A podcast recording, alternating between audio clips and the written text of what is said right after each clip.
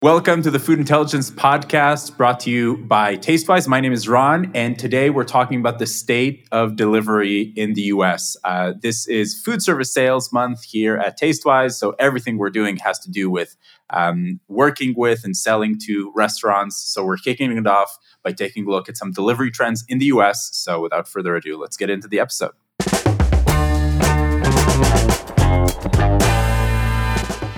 Um, post intro, welcome back. so you. awkward. Yeah, starting a podcast. Welcome is- back is from where you were 10 seconds ago. Thank you Exactly. so much. um, so this uh, very special episode of the Food Intelligence Podcast, uh, where we're usually we're talking about um, uh, food trends and insights, uh, and today we're doing that as well, but just from a different perspective. We're going to be taking a look at delivery. Um, though I do have a surprise today. I'm going to start with a joke. Love Are you it. ready? It is Love not. a I, podcast joke.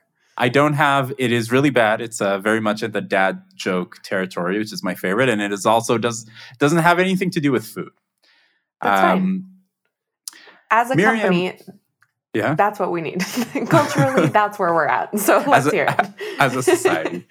as a society. what do the movies Titanic and The Sixth Sense have in common? What do the movies The Titanic and The Sixth Sense, Sixth Sense have in common? Icy dead people. That's awful and brilliant. That's really good. I'm adding that like- to the Hall of Fame. I like uh you you can always tell that a joke is good when the response is not to laugh. It's just to say, "Oh, that was like that was really pure good." shock. Yeah. You can't see my face, but it was a good few seconds of just shock. Amazing. Good. I love it. I'm glad that you shared it. Thank you. All right, and on that note, uh, can you walk us through what we're going to be talking about? Icebergs today. Um, just kidding. Uh, we are going to be looking at delivery trends. Um, so just to just kind of a preface here, personally, um, I really have loved getting to know the world of food service sales um, throughout the course of preparing for this month, and just generally working at Tastewise. It's something that we think a lot about, um, and getting to know kind of the the day to day of what it means to be uh, you know, a, like let's say a CPG selling their products to restaurants and the whole process and all that. That's been absolutely fascinating. So if you are a listener and this is your day to day, kudos to you. You do really interesting uh, and challenging work, um, and it has been a pleasure to get to know a little bit about that uh, through our work for this podcast and the whole month. Um, all right, so let's take a look at some delivery trends. Um, so, newsflash: world delivery is a big deal. Um, and it has been for a while. So, if you are a longtime listener of the pod, I think uh, like right at the start, we did a little bit of um, kind of diving deep into delivery trends from the insights perspective. So, thinking about um, kind of what types of food, what types of ingredients, things like that people were uh, were ordering, what types of cuisines, all of that. So now we're going to flip it around and look at it from the actual side of food service. So, looking at restaurants and delivery platforms and what are trends going on in that space currently uh, more on kind of the the macro and the geographic side of things. So we'll talk about what that means in just a second.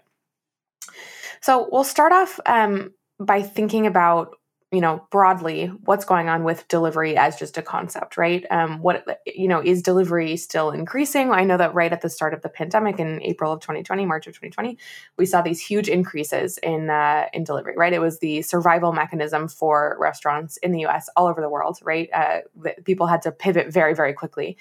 Um, and these delivery platform giants were there to kind of uh, accomplish that goal, right? Um, the the framework was already there. Delivery has obviously been on the rise over the past few years, kind of pandemic pandemic to the side. Um, so these these platforms were there to kind of uh, embrace these restaurants that were pivoting. Obviously, that comes with its own kind of suite of interesting um, like challenges and integrations and all of that. Um, so let's look at now, now that we're in 2022, we're almost two years into the pandemic. Um, so we are looking at uh, right now, and I'll give you kind of the numbers. So currently, across the US, um, the percentage of restaurants that are available on delivery on the top three platforms. So we're looking at Grubhub, DoorDash, and Uber Eats. Um, we're looking at 57%. So only 57% of restaurants in the US are available uh, in some capacity on three delivery platforms. So not all three, just at least one of those three major delivery platforms. Um, the uh, US major city that is most available on delivery is actually what do you guess? Let's do it this way. What do you guess is the most the city that has most of its restaurants the highest percentage of restaurants available on a delivery platform? So um, so th- this is not uh, restaurants that uh, have delivery at all like on site outside of the platforms but we're talking specifically Correct. about which city has the most restaurants on the major delivery platforms yeah Exactly. Yeah. Uh, it would probably have have to be um, either uh, like East Coast or West Coast, like New York or or LA, right? Would nice. Okay. number good. one. So yeah. I would so guess. perhaps. I would guess LA. Oh, and you just miss it. Um, so you are right to identify LA and New York as being kind of the coastal champions. That's not a huge surprise, right? We know that both of those cities are um, incredibly plugged into delivery, but also just the sheer mass of those cities um, and the cultural element of delivering both of those kind of position those as, as clear leaders. So um, 74.3%, so we'll say 74% of New York restaurants are available on these delivery platforms, um, whereas 73.5 is available in LA. Um, so three quarters, let's say, uh, roughly, of restaurants in LA and New York are available on these major delivery platforms in some capacity. So, um, and these are uh, so 74% of New York City restaurants are available on at least one of the three major uh, delivery platforms.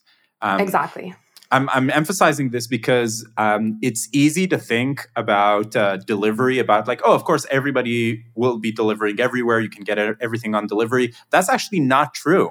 It's actually yeah. not true that everything in every single restaurant is on delivery. And this is one of the biggest opportunities in food service for, especially for uh, CPGs who are selling directly through menus. Uh, since we're seeing, I'm sure we'll talk about this a little bit later, but a lot of our customers have been using uh, menus as a really great way to both measure their brands in uh, local areas. So, for example, how many menus in New York City does my brand appear on by name? If my product is um, a beverage or some sort of uh, packaged good like ice cream or something like that. Uh, so that's a really good measure. So if you know that mentions on menus is an amazing path to the market for you and you also right. know that in a major city like new york um, 70, 74% of restaurants um, are on at least one of them but how many restaurants are on all three for example. Right so that's that's yeah that's a really great question so let's take a look at that. Um, so on at le- or on all three um, we see that nationwide only 33% of restaurants are on all three. Okay. Um, so this means that you know restaurants that offer uh, menus on Grubhub, DoorDash, and Uber Eats individually, right? And that's mm-hmm. not we're not again commenting on like if they have their own uh, service to the side. Quick brief note about that because you mentioned that a second ago. Um, the reason that we don't uh, track that or that I'm not tracking that in this particular research is because we're thinking about um, all of this in the context of food service sales, right? And the idea of when you're selling into food service and especially thinking about delivery integrations is you want to reach as many consumers as possible, right? As many people as possible. Um, mm-hmm. And these massive delivery platforms have the most uh, kind of consumer buy-in, right? We're seeing that so many people are on these apps and are using them. Um, and so if you're if you're thinking about what information is relevant for you when you're thinking about you know your sales pitch and sales strategies and whatever, tapping into these platforms is uh, is kind of the uh, the the interesting metric to have right now. Yeah, and this has consequences both in um, ingredient and, and uh, flavor, like flavoring cells or condiments or things mm. like that, but also in consumer packaged goods. Because what this means essentially, so if we kind of go back to, to my point earlier, if we now know that 30, uh, 33% uh, of like US nationwide, 33% of restaurants are on all three uh, delivery platforms, and this is from over a million restaurants. So this is still a significant chunk. And I'm seeing yeah. that in New York, the number, just specifically in New York, the number is also around that. It's 34%, 35% of restaurants in New York are on all three delivery platforms. If you have found a really good vector into into your uh, customers. Uh, so, for example, let's say that you know because you're selling um, specific type of let's say uh, olive oil or a condiment and you know that that pairs really well with a very specific dish and you have a really amazing pitch on how to sell that uh, to specific types of restaurants. It's very likely that if you get your partners, your food service partners, the, those restaurants, um, to sell that dish on more than one delivery platforms, um, there's going to be more value in it for them. There's going to be a benefit in it for them, which in turn will have them buying more of your product. So we always like to think about how can you use this data that we're pulling from the Tastewise platform? How can you use it not to just find the right prospects, which of course is kind of step number one, and it's really really important, but also sure. um, in this like state of the world right now today, how do we use this data to make restaurants more successful? How do we uh, kind of raise up the whole food service ecosystem? Um, mm. Because it is such an incredible innovation platform for the entire food and beverage industry, right? And this is a way to do that, right? This is a way right. to to get them uh, to have their uh, products out to, to more people, to, to the right people. Um, so really, really interesting about that. Yeah, and it's it's also important to say that we're not dismissing, of course, um, you know, individual locations. Let's say having their own uh, delivery setup, right? We're not saying you know that that doesn't matter, that there's not room for creativity and for for reach in that. We're just saying in this particular like set of research in this particular set of data that we're we're focused on these major platforms, but um, absolutely there's I think room for for innovation and for success and empowerment, right, for these single service or single location places with their own delivery metrics.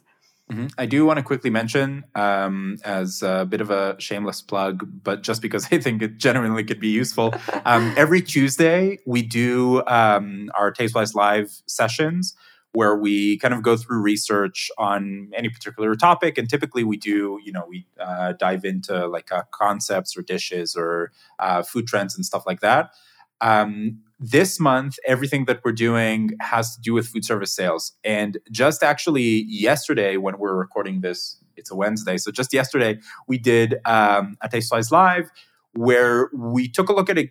Uh, in an example of this exactly, uh, I think we were looking at vegan cheese and we were mm-hmm. looking mm-hmm. at which restaurants in San Francisco could benefit from my vegan cheese product.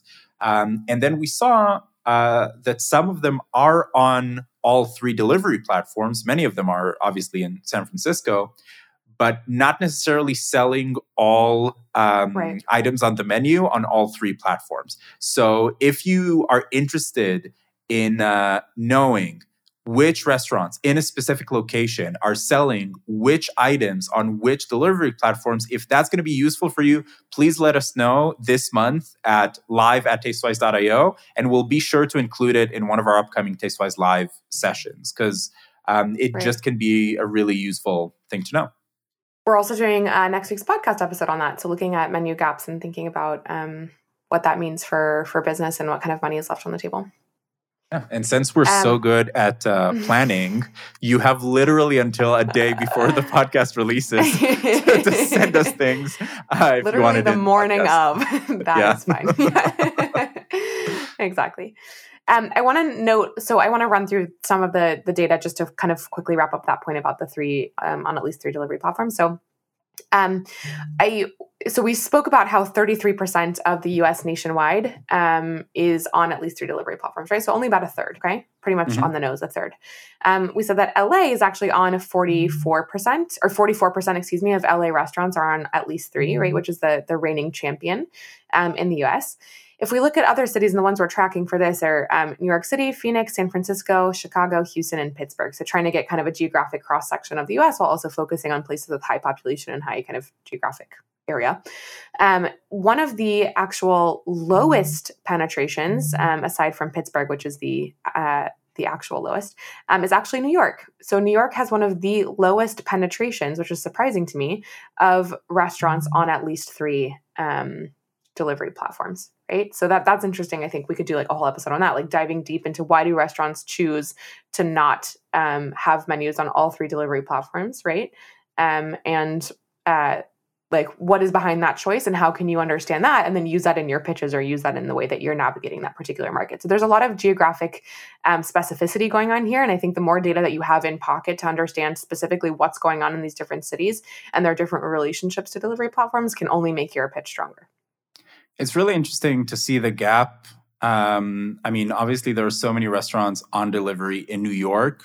Um, it's really interesting that it would also be the place where uh, there's the the fewest like percentage wise the fewest that are um, on Right. all delivery platforms So another piece of um, interesting, as long as we're thinking about uh, percentages of restaurants on at least three delivery platforms, I want to talk a little bit about virtual restaurants. So ghost kitchens, virtual restaurants, whatever you want to call it. Um, this is a really fascinating concept that has gotten a lot of steam throughout the pandemic. Right, these are restaurants that don't necessarily have a specific brick and mortar, but are um, you know focusing exclusively on delivery. So let's say you know multiple restaurant concepts could be using the same brick and mortar kitchen um, using a big delivery platform or their own individual but we're seeing more likely on uh, these big delivery platforms um, to send out their uh, you know their offerings to the world and to the market using solely delivery platforms.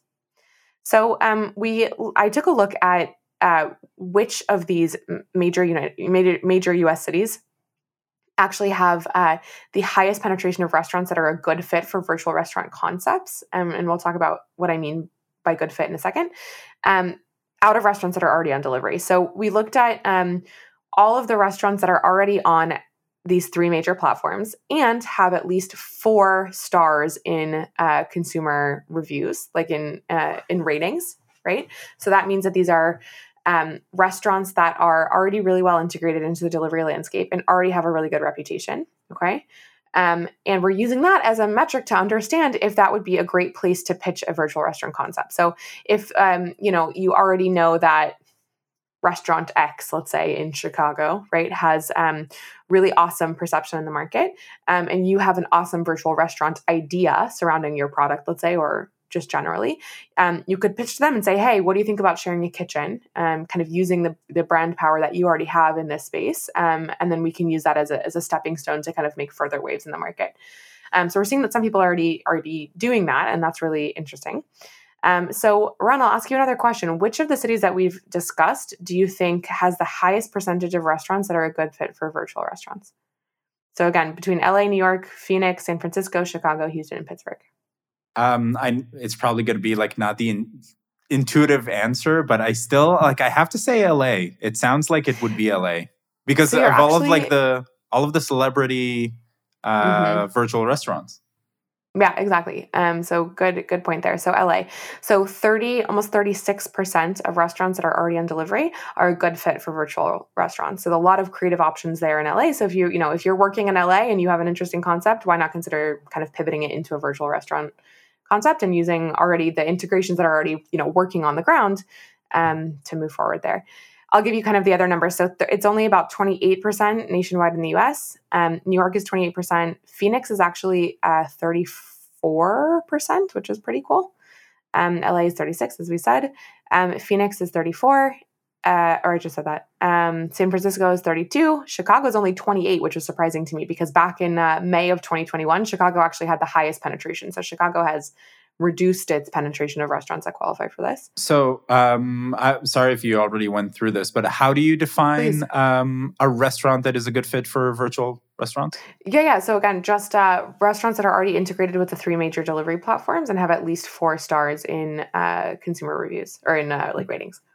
That's interesting because there's a lot of uh, companies out there, especially companies that own um, real estate in uh, in these um, areas uh, that are Mhm. turning to the virtual uh, restaurant uh, model right now. And it, this can either be approaching these restaurants and telling them, "Hey, can we operate virtual restaurant brands from your kitchens and then operate deliveries from uh, your kitchens?" Or it can be um, can we use your established brand to create another kitchen that uses your recipes in order to bring your delivery uh, closer to somewhere where uh, usually you do not operate so Exactly. um, there's a there's an entire business model with uh, a lot of companies doing this very very uh, very very successfully um, around essentially finding the restaurants that would be an amazing fit for this approaching them with an offer that in most cases is very beneficial to the restaurant as well as to the um, as well as to the the selling company. And another format is of course when a celebrity just comes in and says like puts their name on a burger and it's like okay it's a virtual Right, right. restaurant now. right, exactly.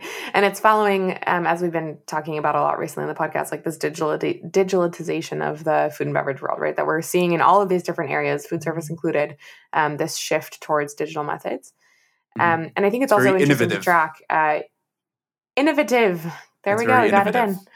Um, exactly. Uh, I think it's also, you know, remarkable that, uh, meaning worth remarking upon, that um, th- so many of these trends are also dictated by, um, pr- like uh, real estate pricing. You just mentioned real estate firms um, or companies that are working in this. So, uh, you know, the U.S. If you think about the most expensive cities in the U.S. and how expensive it is to open a new brick and mortar concept, especially during COVID times when things are so challenging for restaurant space, um, it just financially also makes a lot of sense to to pivot towards virtual restaurants as a kind of sustainable long term concept. Yeah. So we see that, for example, like LA, right? It's a real estate very pricey in LA, and we see that it's you know a huge share of restaurants there are a great fit. Like that's a kind of a match made in heaven. Yeah. All right, amazing. Cool. Okay, we ready for the next uh, set of trends? we looked at uh, how many we looked at how uh, well penetrated restaurants are on different delivery platforms um, and Yeah. now i'm cheating because now i'm looking at the spreadsheet um, so so bear that Stealing in mind my spreadsheet thunder.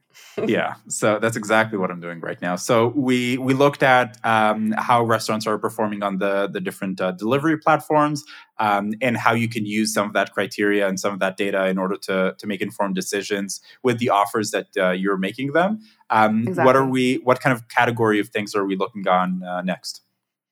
You know the answer to that because you're looking at the spreadsheet. We're there are so to- many this is like okay on please on when we post this on social media just post like a screenshot of this crazy like beast of a spreadsheet that has like a million different and miriam sends this to me before the podcast like this is what we're going to be talking about. And i was like oh that is like Sorry, i've never seen wanna- more numbers. If you want to look inside my head, you'll just find a Chrome browser with 40 tabs open, with each of those being a color coded spreadsheet with individual tabs within it. Okay. So this is just like a neurological experiment as well. Um, so we'll post that on on uh, on social as well. Um, okay, so to answer your question, uh, so we're going to actually dive deeper now into what we actually mean by uh, which of which plat which of the major platforms um, is is seeing the highest penetration across these uh, major U.S. cities. So we we talked about you know at least on three restaurants, at least on two restaurants, at least in delivery at all, right? Um, reviews, ratings, etc. So now we're going to actually look at Grubhub, DoorDash, and Uber Eats. So what are the penetrations uh, kind of across the U.S. here? So um, maybe we can do this in a fun little back and forth way. Uh, so Ron, Mhm. tell me, um, when we're thinking about Grubhub, which US city do you think has the highest penetration of restaurants available on Grubhub? Just based on what you know anecdotally.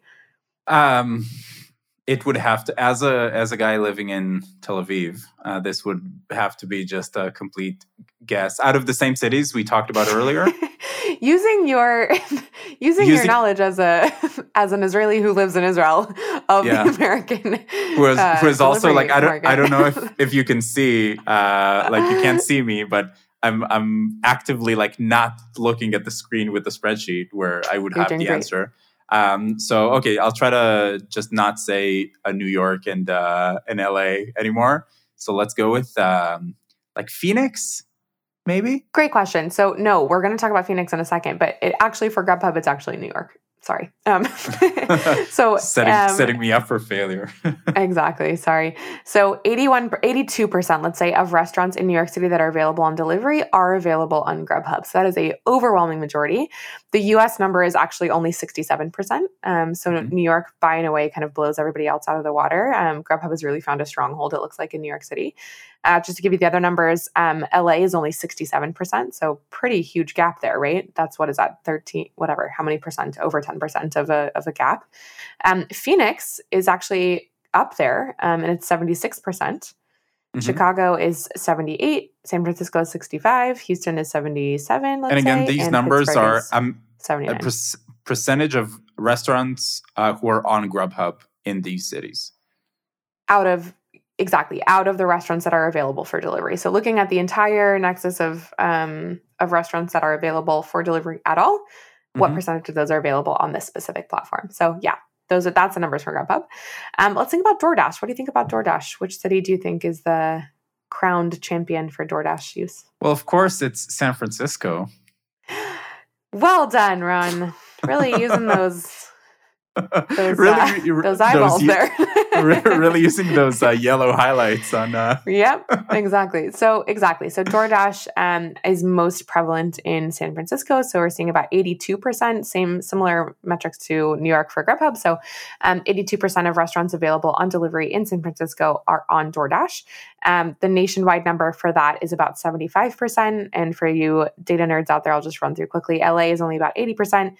New York is is 63%, so very far below um, the San Francisco, almost 20% lower.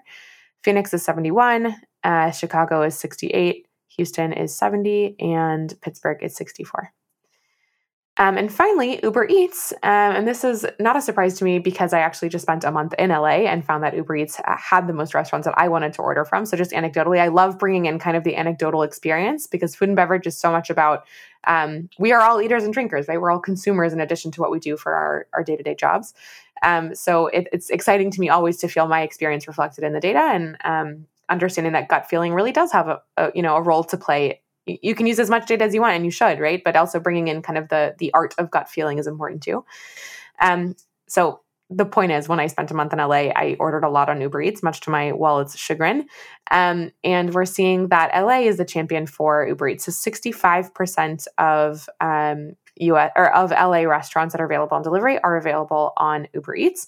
That number for uh, nationwide is only 51%. So of the of the three major delivery platforms nationwide, um, the kind of order of ranking would be DoorDash dominates at 75%, Grubhub is 67, and Uber Eats is only 52. Um, so you can kind of get a sense of the rankings there. Mm-hmm. Um, and these are, um, I'm sorry for that. I keep reiterating this just to make sure I no, have the please. numbers straight in my yeah, head. Yeah. So these please. are percent out of all the restaurants that are available on delivery platforms. This is how well uh, penetrated these delivery platforms are nationwide in the U.S. Exactly. Exactly. Okay. Yeah. Exactly. Um, so why why is that important? right? Um, if you are actively selling in New York City and you know that Grubhub has the highest established presence there out of the three, you might mm-hmm. want to create a list for yourselves of, you know, those 82% of restaurants, right, that actively sell on Grubhub um, and pitch directly to them because you know that they have the widest reach in the area, right? If you're thinking about trying to get your product on people's plates or delivery bags or whatever you want to say, right? um, that mm-hmm. would be kind of a really easy way to start prioritizing. And we'll we'll do uh, maybe another podcast episode on um, you know how you should prioritize in sales uh, pipelines, right? Or sales uh, like when you're putting together a prioritized list, how you actually mm-hmm. do that when you're equipping your sales teams. Um, but because I think that's interesting in and of itself. But yeah, so I think that that's kind of the the high level takeaway here for why understanding these penetrations actually matters in your day to day. Yeah, and we're seeing, you know, there's a lot of data out there. Uh, like uh, we're specifically taking all of this data out of uh, the Tastewise platform, but there's a lot of data that uh, that's going to be very relevant to a certain segment that you sell to. And a lot of this is also going to come down to how do you visualize this data to your salespeople internally in the company. Um, so there's a lot of interesting ways to do this directly into Salesforce or your CRM of choice, where if you have an account open for like a specific uh, restaurant, for example, have the data in there about how well they're performing on a uh, specific delivery platform or even something that has to do with their menu. Um, yeah. There's uh, yeah, there's a lot of creative ways out there that you can pull this data automatically and send it directly into your uh, into Salesforce uh, or your CRM of choice. Um, but I think that because the, the reason I'm bringing this up is because I, you know, as someone who works in marketing, who works with salespeople, uh, there's so much data out there about how we can do our jobs better and how we can focus our ICP and how we can be really targeted with the people that we go after and, and the, the things we say to them, that the just sheer amount of data can be overwhelming um, and finding ways to organize that data in a really consumable way on your uh, CRM system is it's beyond valuable. Um, so that's also something important to think about as you're as you're building through this. Yeah, that's an awesome point. And not just organizing it, right? But like making sure that the data speaks to your specific needs and is customizable to what you need is is a huge impact. Yeah. Okay. So speaking of, you just said menus. Um, we're going to switch gears a little bit for these kind of last observations. We're, we're pretty close to time, but I'll see what we can sneak in. Um, we've just looked at the actual platforms themselves, right, and looked at the geographic breakdowns about um, the penetration of restaurants on each of these uh, each of these delivery platforms and what that means for your business. Let's look now at the actual menus um, that are on those delivery platforms. Um, so we're going to look at two categories. We're going to look at cuisine, and then we're going to look at um, dynamic menus, and we'll talk about what dynamic menus mean in a second. So let's start with uh, cu- like the cuisine stats. So um, I took a look at uh, the so cuisines when I'm mentioning them right now are actually self-declared. So we're looking at restaurants that self-declare themselves. That's a redundant. That self-declare as, um, let's say, Italian or American, right? We're not we're not saying that this is a menu that mentions an Italian dish. This is a this is a restaurant that declares itself as Italian, and therefore the menu in and of itself is Italian. So we're looking at um, the penetration of within each of these cuisine categories, the availability on delivery. Okay, mm-hmm. so for example, we're looking at what percentage of Italian restaurants nationwide um, are available for delivery on these platforms. Okay. So if so, uh, if a restaurant sells pasta, that's not enough for them to be categorized as an Italian restaurant. That that's what you're exactly. They have to categorize themselves on delivery um, and on like digital presence in a certain way. Um, mm-hmm. We could do this if you wanted the the other way around, right? Like the example that you just gave. We could look at restaurants that sell pasta and how many of those, but that would be such a wide, you know, you could have a sushi restaurant that happens to offer, I don't know, some sort yeah. of pasta dish, right? And that wouldn't necessarily classify as such. So um, I took a look at t- that the major, um, using our insights platform, actually pulled out some of this, um, looked at our top uh, major cuisines in the US. So we looked at Italian, American, Indian, pizza, sushi, Chinese, Mexican, um, and then looked at cafe and fast food as well. Those aren't necessarily cuisines, but looked at kind of those two forms mm-hmm. of restaurants. Um, and wanted to understand of those uh, which cuisine kind of wins for having the highest percentage of, of delivery. So tell me, Ron, without looking, which I just saw you did, which uh, which category do you think, which cuisine category wins for delivery? So you when you say wins for delivery, you mean which cuisine um, which cuisine is most available, like on yeah, has the highest exactly the highest penetration okay. of delivery restaurants. Yeah. I kind of want to say I actually like I I didn't get a good look at it. Um, good. so I, I want to say I want to say Italian uh, because I'm just thinking about pizza. Um, sure. Yeah. So yeah. we actually we actually cl- clarified between Italian and pizza. So there's Italian, mm-hmm. of course, that serves pizza, but also places that include themselves as or describe themselves as solely for pizza. Pizza places, yeah. Exactly. Yeah. So um, surprisingly, pizza is actually one of the worst represented um, in really? the market uh-huh, on delivery. Mm. Um, I, I have on these three major delivery platforms. I have a theory on why that is. I do too. It, yeah. Do you want to tell me?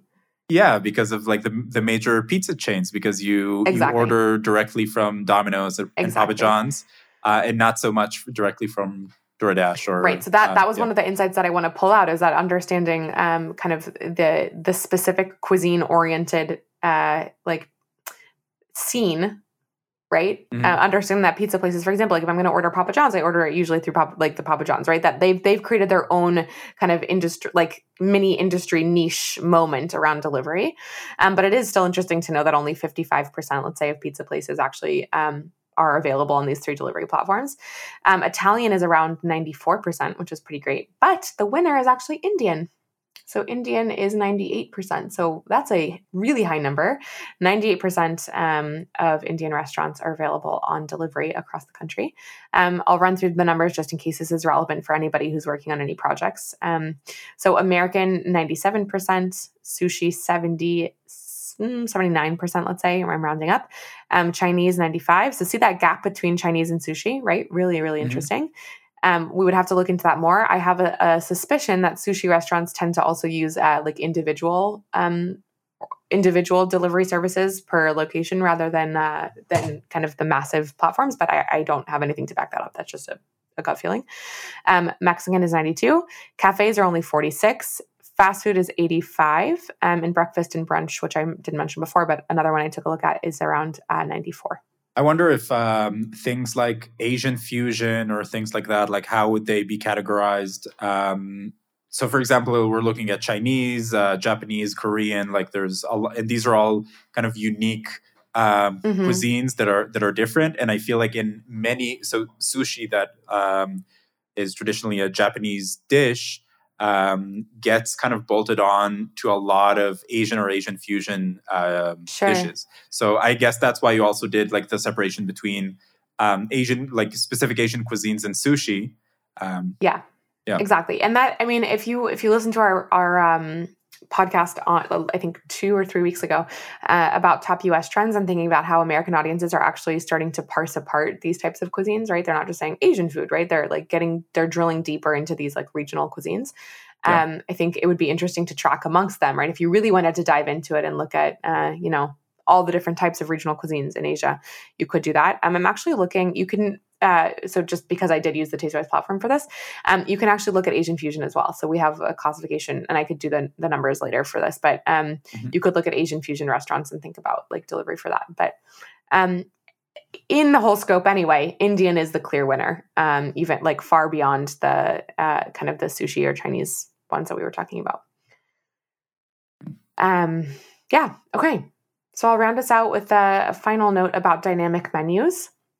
So this is a really interesting one. Um, looking at the menus that in the last month um, have added a menu item, and you could do this for subtracted a menu item or you know changed pricing or whatever. But I like to look at um, added a menu item because to me that shows uh, you know taking risks, experimenting. Uh, they are they are using some form of information to guide the fact that they are adding a new dish, right? Whether it's just like feedback of their customers or you know they maybe they have a new vendor and they're trying something out right? But it shows that there's something going on behind the scenes that is interesting for you to know about as a salesperson um, or as somebody who's you know sending a sales team out there.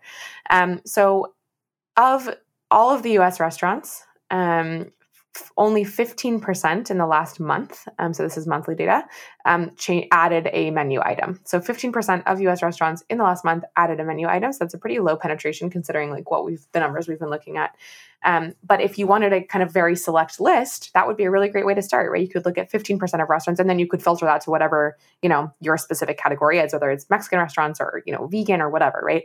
Um, but you would have a list there of, you know, a drilled down list of places that you know are experiencing some change and are interested in kind of playing around. Mm-hmm. Not not in a like dismissive way, meaning playing around in a way that's like they're interested in trying new things and experimenting. I would say uh, that sounds actually like a like a pretty big number to me because if you think about um, fifteen um, percent yeah. of all U.S. restaurants, like fifteen percent of of all menus and restaurants in the U.S. have changed over the past month. Um, and obviously, there's yeah. so many restaurants in the US. We're still talking about hundreds of thousands of places here. Exactly. Um, and I think that the rate of change of this industry is crazy. Like things are changing so quickly because we always talk about the underlying consumer motivations and how things are driving towards these changes. And this could be anything from um, adding new plant based alternatives to uh, your menu, or this could be adjusting a menu to um, like adjust a, a, certain dish to whatever is performing well in your area, things like that. This means that restaurants um, are understanding um, th- that they need to make changes in order to keep their consumers engaged, and they have to always be refreshing their their menus. Um, and it's also it's interesting to see the the cities that uh, this is happening in, right? Um, and it looks like totally. pretty consistently pretty consistently between 15 and 20 percent of menus in, in any given like major cities are are always changing and every every one of those changes is an opportunity for uh, food service absolutely. And this is just for adding a menu item right in the last month. So if you wanted to broaden this you could look at also subtracting a menu item. You could do it over the past three months right? You could you could come up with a really pretty significant list here.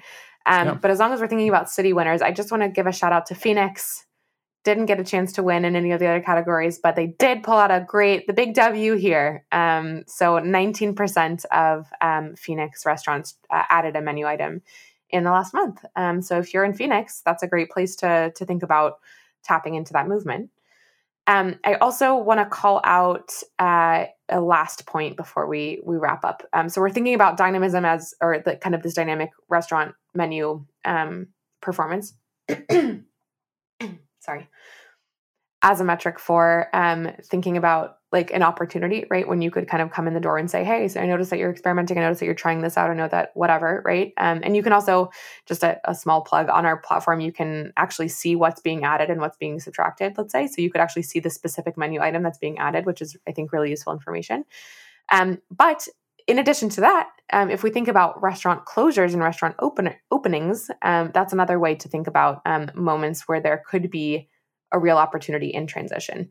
So, um, the the category that I think is most relevant. So, if we're thinking about temporary closures, permanent closures, and open restaurants. So, permanent closures, unfortunately, um, there's not a lot of innovation to happen there, right? Those are those are permanently closed. You could kind of track that and see, you know, if there's a new concept that's coming into that space and opening something up and looking for new vendors. We're not going to talk about that right now. What I think is most interesting is temporary closures. So, temporary closures indicate, of course, that they are planning on reopening. They are doing some sort of change behind the scenes. Um, because there is no actual food service happening in that establishment, it could mean that they have a little bit more time on their hands. It could mean that they are thinking about uh, kind of refreshing their menu from top to bottom. It could mean that they are bringing in new vendors and are kind of rethinking their uh, their offerings. So, um, looking at temporarily closed restaurants in your given city that you're interested in, I think is a really interesting way to kind of get in the door, right? And think about, hey, I noticed that you've closed your doors for the next month can we talk about why? And maybe I can help support you. Maybe I can help elevate your menu, whatever. So, if we look at um, the whole landscape, around 2% of restaurants in the US nationwide are temporarily closed right now. And the city that has the highest rate of uh, temporarily closed restaurants is actually San Francisco at about almost 5%. Um, so, there's a lot going on there and, and definitely worth looking into. Um, I think it's also interesting to note the lowest, uh, the two lowest like the two lowest numbers um, across the the cities we're looking at are actually Phoenix and Houston. So those actually have the lowest amount of temporary closures. Um, just a fun fact there. So uh, San Francisco, around five percent of restaurants would be a really great place to to try out some ideas with temporary closed restaurants. Yeah, and this could mean that um, they're changing management or changing direction or any any number of things. But we've been doing some mm-hmm. work with um, uh, distributors lately, and yeah. uh, we were spending a lot of time talking with them and learning about the importance of um, getting in with these restaurants in the menu uh, development phase um, and establishing yourself as a trusted advisor as they're building their, out their menus um, and establishing yourself as the vendor of choice for whatever it is that uh, they need in order to make the, that menu happen. Um, and you can also use a lot of the trend data that we always talk about in order to help your partners design better menus that will sell better in a specific region. Um, so that's why yeah. even if the the number like these are these are a few like hundreds of restaurants that are undergoing these changes right now in any of the major cities. Um, there's probably even more of them out there. Um, could be really really great opportunities to make their reopening much more successful and also of course make a sale on um, on your side as well. That's amazing. Uh, I think there's a bunch of things that we didn't uh, get to that we're going to get to in other episodes this month. Like yeah, we're going to be sure. talking about. Uh, uh, menu gaps and uh, delivery gaps, uh, which is really interesting. Yeah, and we're super excited about that. Yeah, I think that's awesome. Really but cool. um, but for this one, we're going to wrap it up. Um, so Miriam, thank you so much for putting together uh, this amazing spreadsheet and all of the research that went behind it. Thank uh, you for complimenting my spreadsheet. You made my day. Uh, yeah, it's like the biggest compliment ever. Thank you. yeah. Um, the Food Intelligence podcast is produced by Ophir Nagar and edited by Daniel Gal. Um, thank you so much to the wonderful team who makes this happen. Of course, to you, Miriam, for putting together um, all this research.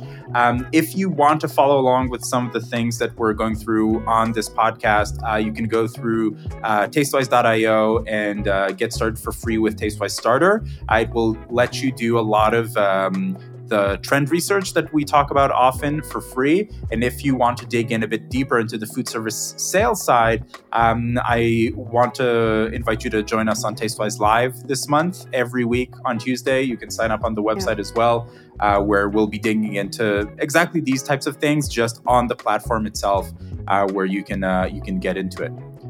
I also want to offer if you're interested in a particular market. So today we looked at US and kind of dived deeply into the geographic breakdowns among cities. But if you have a particular market that you're interested in and want us to take a look at, shoot us a note as well at live at tastewise.io and we'll see what we can do. Awesome. Thanks, everybody, and we'll see you on the next one. See you later.